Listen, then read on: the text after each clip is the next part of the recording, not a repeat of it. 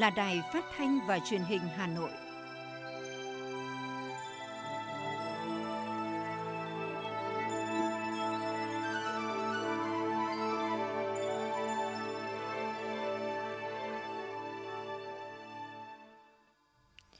Kính chào quý vị và các bạn. Bây giờ là chương trình thời sự của Đài Phát thanh Truyền hình Hà Nội, phát trực tiếp trên sóng phát thanh tần số FM 90 MHz. Chương trình trưa nay, thứ tư, ngày 11 tháng 5 có những nội dung chính sau đây.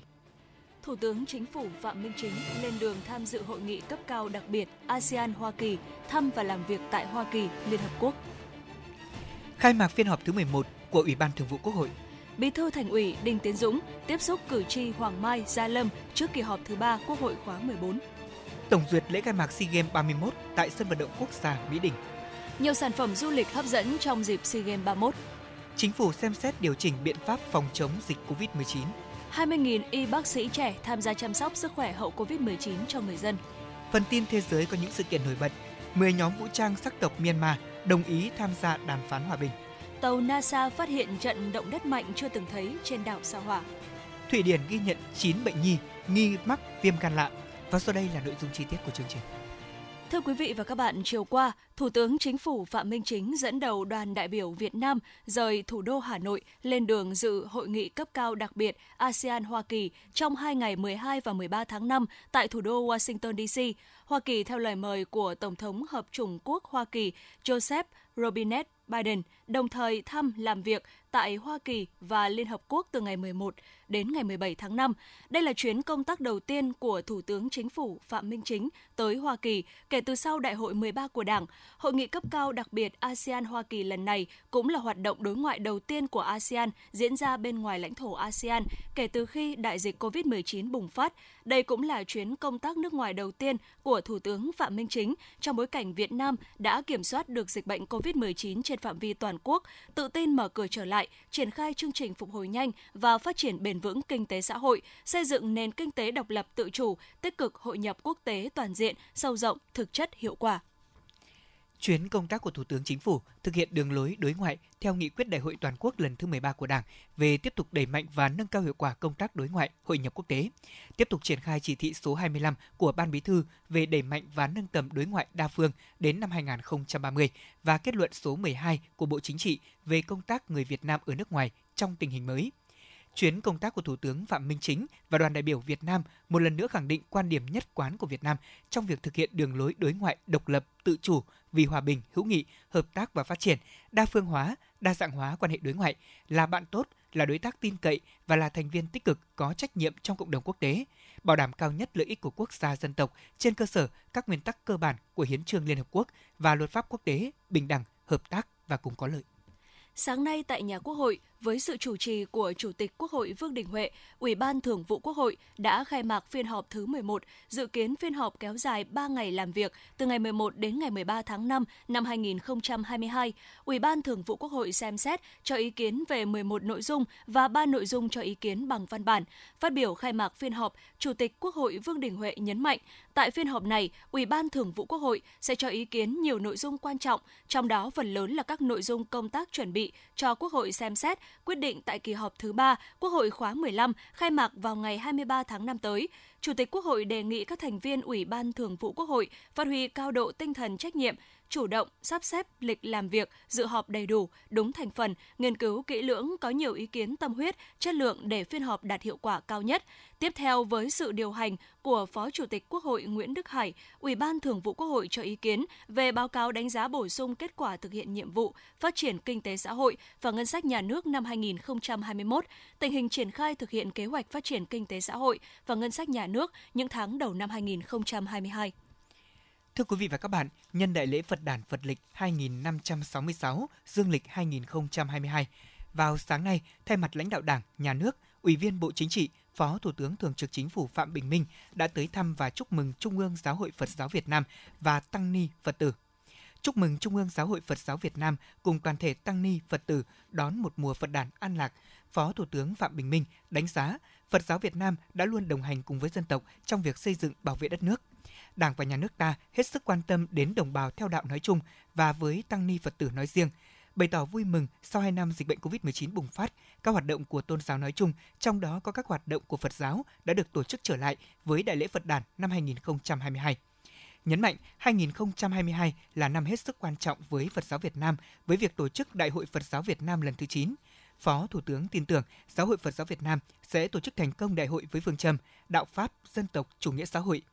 Bày tỏ vui mừng được đón đoàn tới thăm, chúc mừng đại lễ Phật đàn. Hòa thượng Thích Thanh Nhiễu, Phó Chủ tịch Thường trực Hội đồng trị sự Giáo hội Phật giáo Việt Nam cho biết, năm 2021, Giáo hội Phật giáo Việt Nam tổ chức Đại hội Phật giáo Việt Nam cấp quận, huyện. Đến nay thì khoảng 20 tỉnh thành phố trên khắp cả nước đã hoàn thành tổ chức đại hội cấp tỉnh. Trong năm 2022 này, Đại hội Phật giáo Việt Nam lần thứ 9 sẽ được tổ chức với phương châm Đạo Pháp, Dân tộc, Chủ nghĩa xã hội. Thời gian tới, bên cạnh việc tổ chức thành công đại hội, Phật giáo Việt Nam sẽ tiếp tục đồng hành cùng với dân tộc, cùng xây dựng, phát triển đất nước.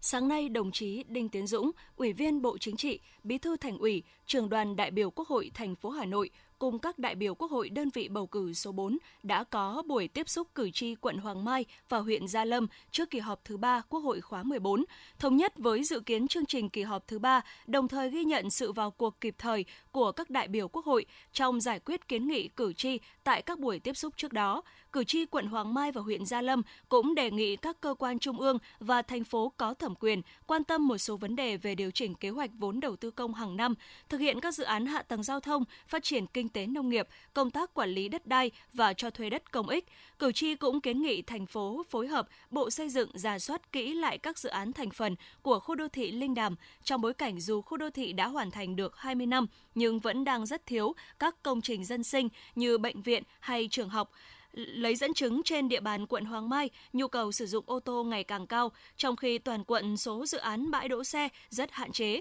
Cử tri mong muốn các cấp các ngành quan tâm đến cơ chế chính sách giải quyết vấn đề này, góp phần đảm bảo trật tự an toàn giao thông và văn minh đô thị. Phó Chủ tịch Ủy ban nhân dân thành phố Hà Minh Hải đã trao đổi giải đáp 10 ý kiến cử tri, đồng thời khẳng định sẽ giao cho các sở ngành tiếp tục ra soát, xem xét giải quyết cụ thể các ý kiến đã nêu Thay mặt tổ đại biểu Quốc hội tiếp thu ý kiến cử tri, Bí thư Thành ủy Hà Nội Đinh Tiến Dũng khẳng định sẽ ghi nhận đầy đủ để báo cáo Quốc hội cũng như đề nghị các cơ quan có thẩm quyền giải quyết để trả lời cử tri vào kỳ tiếp xúc sắp tới.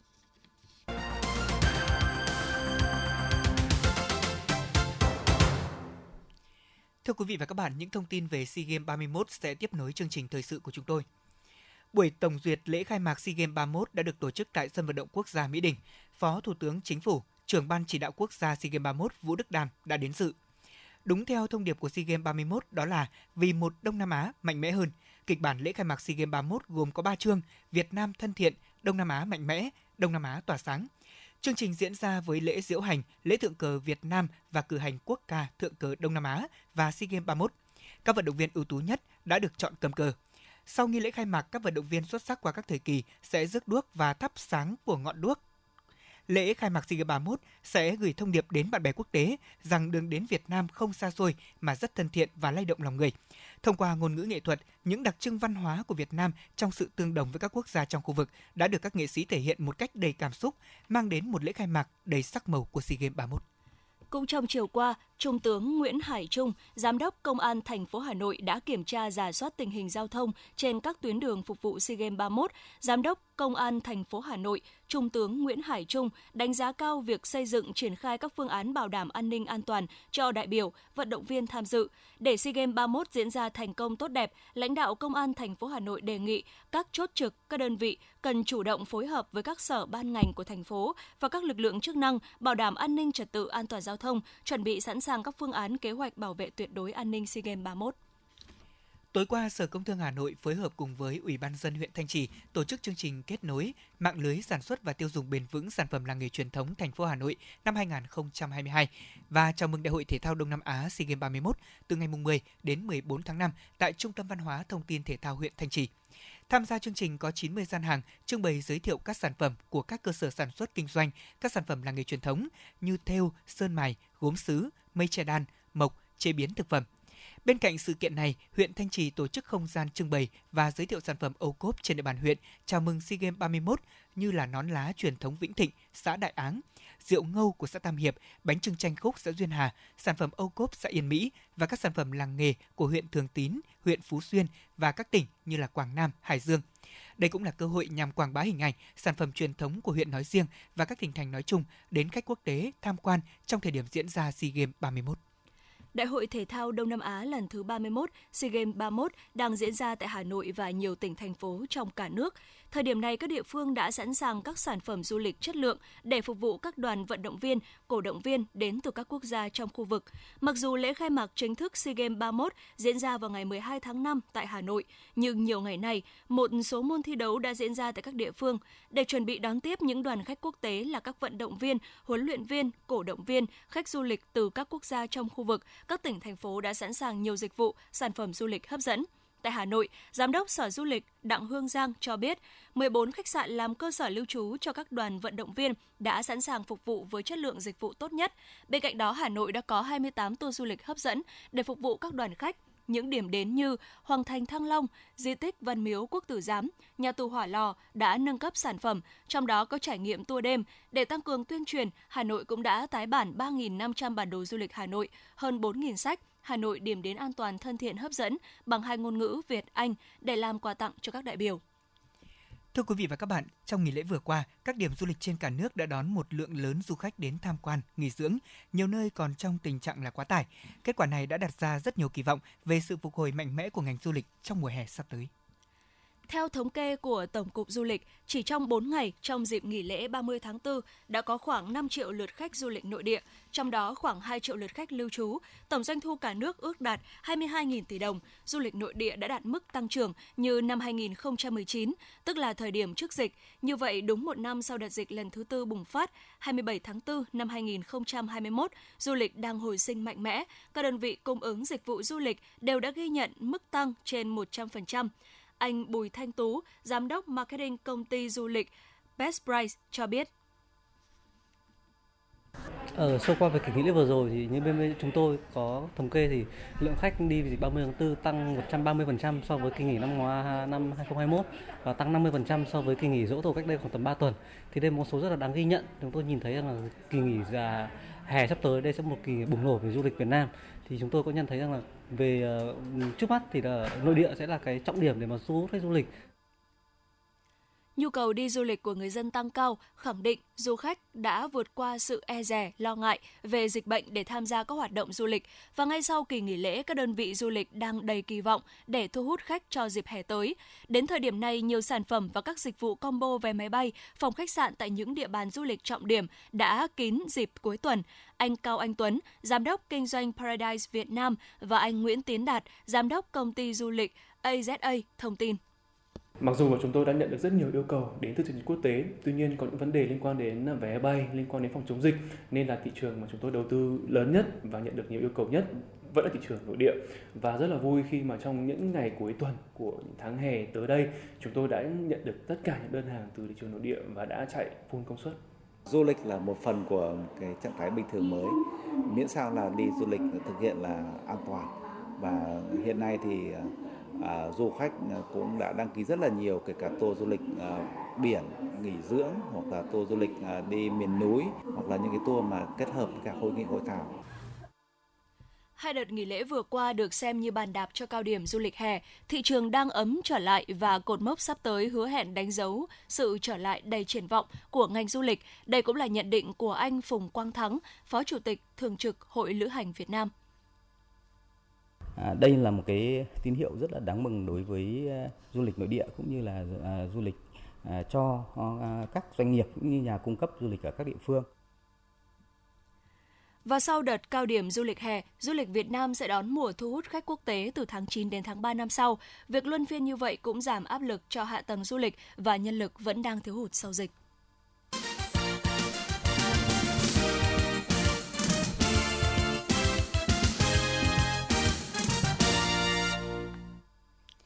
Mời quý vị và các bạn cùng nghe tiếp phần tin. Thưa quý vị và các bạn, từ xếp thứ 48 năm 2020, thành phố Hà Nội vươn lên xếp thứ 9 năm 2021 về chỉ số hiệu quả quản trị và hành chính công cấp tỉnh ở Việt Nam PAPI, thuộc nhóm 15 tỉnh thành phố có điểm số cao nhất với 44,45 điểm. Đặc biệt, ba chỉ số nội dung nằm trong nhóm cao nhất đó là công khai, minh bạch, thủ tục hành chính công và quản trị điện tử năm 2020 không có chỉ số nội dung nào thuộc nhóm cao nhất. Có thể thấy, Hà Nội đã có sự chuyển biến tích cực khi chỉ còn một số nội dung về quản trị môi trường vẫn nằm trong nhóm điểm thấp nhất. Năm 2021, Hà Nội cũng không còn nhóm chỉ số nội dung nào nằm trong nhóm điểm trung bình thấp.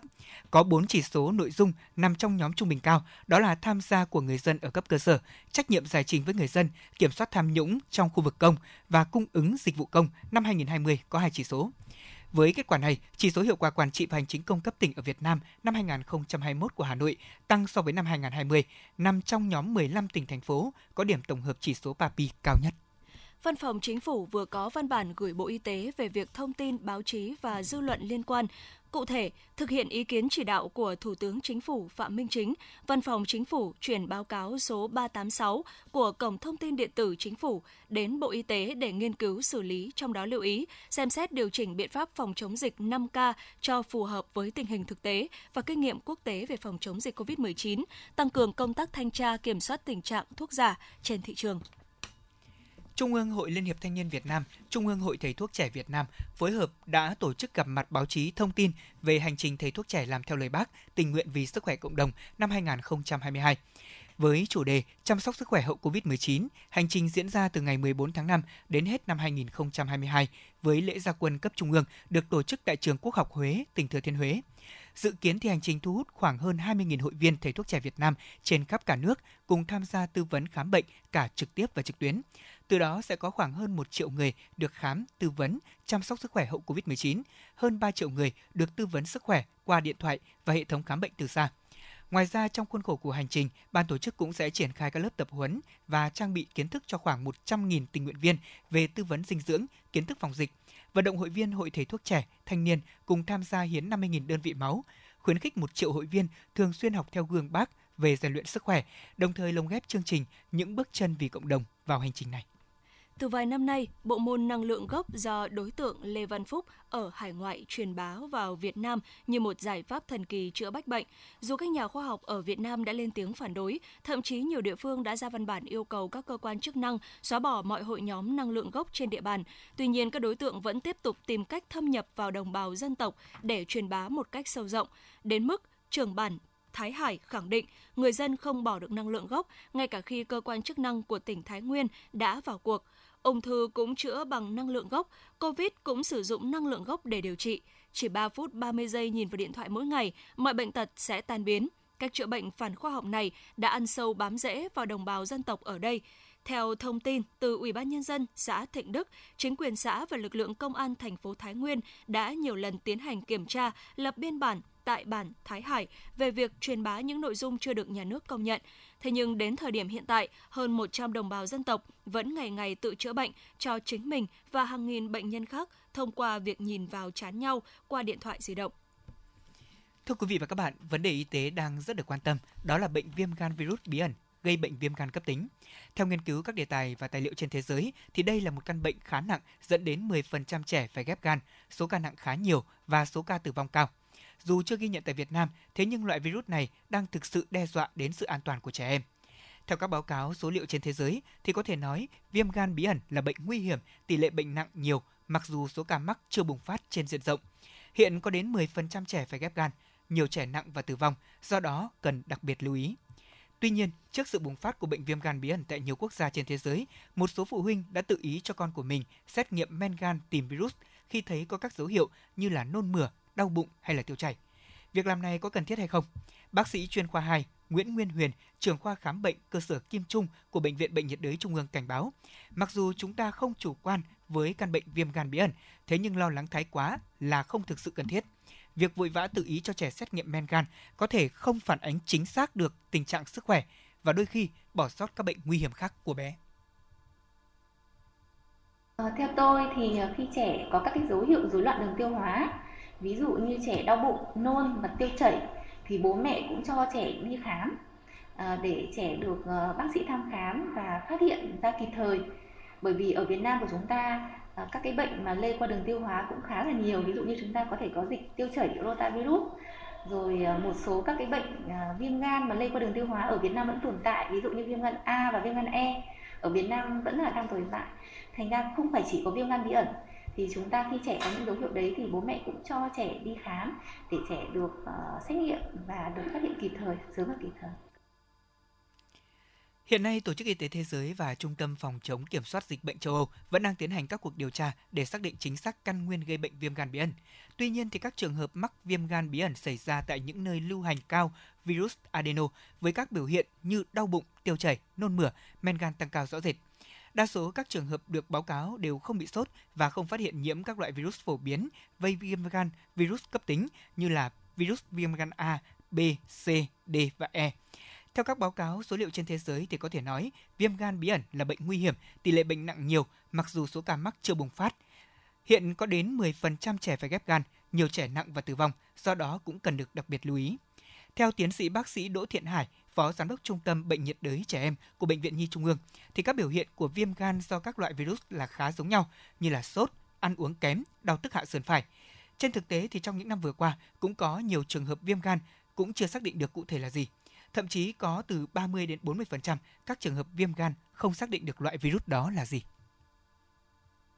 Tất cả những trường hợp bệnh mà khó mà chưa phát hiện rõ ràng cái gì thì chúng tôi đều có các bước hội trần trong vòng 3 ngày với sự góp mặt của các ừ, chuyên gia tại ừ, à, khoa, tại trung tâm, tại các đơn vị điều trị và nếu vẫn chưa xác định ra cái gì thì chúng tôi sẽ hội trần tiếp với một cái đội ngũ chuyên gia của là trưởng phó các khoa rồi ban giám đốc bệnh viện sau đó khoảng 2 ngày cùng với lại một cái hệ thống phòng xét nghiệm vi sinh khá là tốt ở bệnh viện Nhi Trung ương thì luôn luôn sẵn sàng để tìm các cái nguyên nhân uh, gây bệnh cho các em bé. Ví dụ như kể cả viêm gan viêm não cũng vậy. Và qua các cái cuộc hội trần như vậy thì chúng tôi luôn luôn có những cái lựa chọn về việc để mà điều trị tối ưu hóa cho tất cả các em bé. Thì thực ra chúng tôi vẫn thấy rằng là chúng ta cứ làm đúng các cái quy trình các cái gì đã được đơn vị chuyên môn ở các tuyến trên khuyến cáo thì là ổn thì chúng ta cũng không phải lo lắng, không phải sợ gì quá khi mà có những cái bệnh dịch mới hoặc là những cái gì mà chúng ta chưa rõ ràng, thì chúng ta nên đến gặp nhân viên y tế chứ khi mà chúng ta hoảng loạn quá sẽ dẫn đến cái việc là tâm lý rất căng thẳng trong quá trình hoảng loạn đó thì đôi khi chúng ta sử dụng thuốc sai thì có thể lại làm cho những bệnh đó nặng lên. Việt Nam hiện nằm trong vùng dịch tễ của viêm gan B. Theo thống kê của Tổ chức Y tế Thế giới thì tỷ lệ nhiễm viêm gan B ở nước ta là 8,1%. Để có thể phòng bệnh gan nói chung và phòng bệnh viêm gan bí ẩn đang có xu hướng gia tăng hiện nay, lời khuyên hữu ích cho các bậc phụ huynh lúc này đó là hướng dẫn trẻ tăng cường phòng bệnh, nhất là vấn đề giữ gìn vệ sinh cá nhân cần được đặt lên hàng đầu. Thường xuyên đeo khẩu trang, sát khuẩn tay, rửa tay trước khi ăn và sau khi đi vệ sinh cho trẻ ăn uống hợp lý và cân bằng dinh dưỡng, thực hiện việc tiêm chủng đầy đủ theo đúng khuyến cáo để trẻ có hệ miễn dịch khỏe mạnh, thực hiện ăn chín, uống chín, nâng cao ý thức về an toàn vệ sinh thực phẩm, dùng thực phẩm an toàn, Trẻ em cũng cần được hoạt động vận động thường xuyên, đặc biệt là các hoạt động thể thao ngoài trời để nâng cao thể chất và nâng cao miễn dịch. Không nên vì quá lo lắng mà hạn chế trẻ vận động ngoài trời.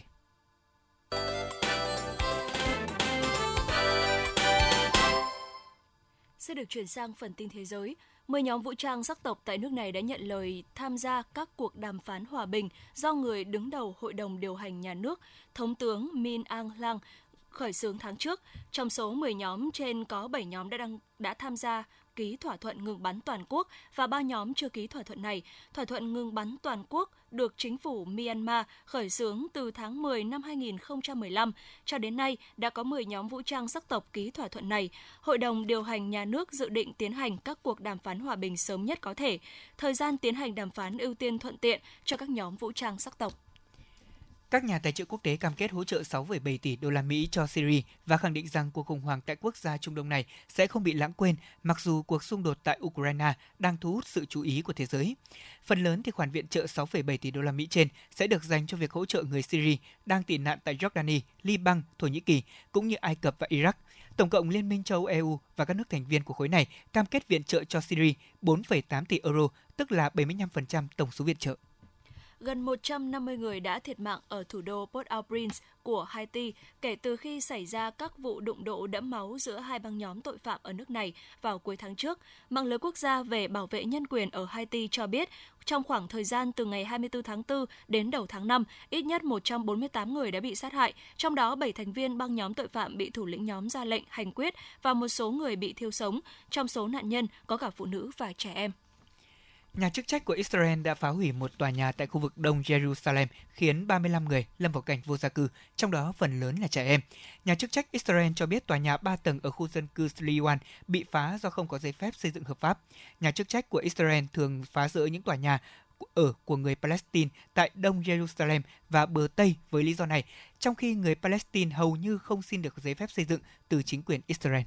Cơ quan y tế công của Thụy Điển đã thông báo đã ghi nhận 9 bệnh nhi tại nước này nghi mắc bệnh viêm gan cấp tính, cấp tính không rõ nguyên nhân. Cả 9 trường hợp nói trên đều bị ốm trong khoảng thời gian từ tháng 11 năm 2021 đến tháng 4 năm 2022 với các triệu chứng vàng da, buồn nôn, nôn mửa và tiêu chảy. Cơ quan chức năng đã khuyến cáo những người chăm sóc các em cảnh giác nếu họ gặp phải những triệu chứng tương tự. Tổ chức Y tế Thế giới cùng ngày thông báo đã xác định 348 ca bệnh nghi mắc viêm gan không rõ nguồn gốc tại nhiều quốc gia trên thế giới, Mỹ, Anh, Đan Mạch, Indonesia, Hàn Quốc. Hiện giới khoa học đang tiến hành nhiều nghiên cứu toàn diện hơn nhằm tìm hiểu tác động tiềm tàng của adenovirus cũng như điều tra các khả năng lây nhiễm khác, trong đó có COVID-19 và yếu tố môi trường. Một nghiên cứu cảnh báo rằng nếu Trung Quốc không kiểm soát làn sóng lây nhiễm Omicron và không sử dụng thuốc kháng virus, nước này có thể sẽ có 112 triệu người mắc bệnh, trong đó 1,5 triệu người tử vong. Những con số về ca mắc và tử vong này sẽ làm quá tải hệ thống y tế của Trung Quốc và các nhà nghiên cứu cho rằng cần nâng cao tỷ lệ tiêm vaccine COVID-19 ở người cao tuổi. Bộ Y tế Cuba thông báo lực lượng cứu hộ đã tìm thấy thêm hai thi thể nạn nhân dưới đống đổ nát tại khách sạn Saratoga ở trung tâm thủ đô La Habana, nơi xảy ra vụ nổ kinh hoàng cách đây 4 ngày. Như vậy là số nạn nhân thiệt mạng đã lên tới con số 42 người. Vụ nổ cũng khiến 54 người khác bị thương, trong đó có 17 người đang được điều trị trong bệnh viện. Hiện nay các nhân viên cứu hộ vẫn đang tiếp tục tìm kiếm các nạn nhân có thể còn sống sót trong đống đổ nát của tòa nhà 5 tầng này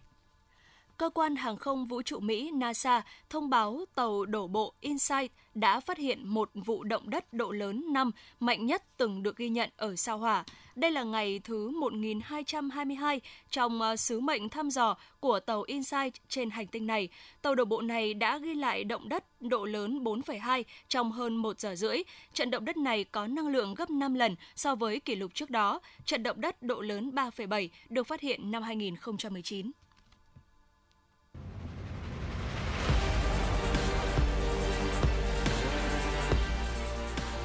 Bản tin thể thao. Bản tin thể thao.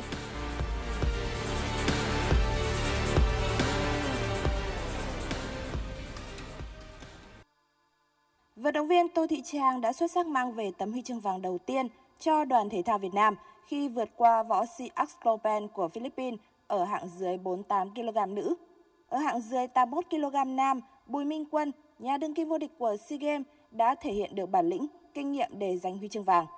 Ở hạng cân 90 kg của nam, võ sĩ Trần Thương có chiến thắng trước Lê Duy Thành để giành huy chương vàng thứ ba của bộ môn này. Tiếp đó Hồng Mơ lần lượt đánh bại các võ sĩ Myanmar, Philippines và Thái Lan để giành tấm huy chương vàng thứ tư.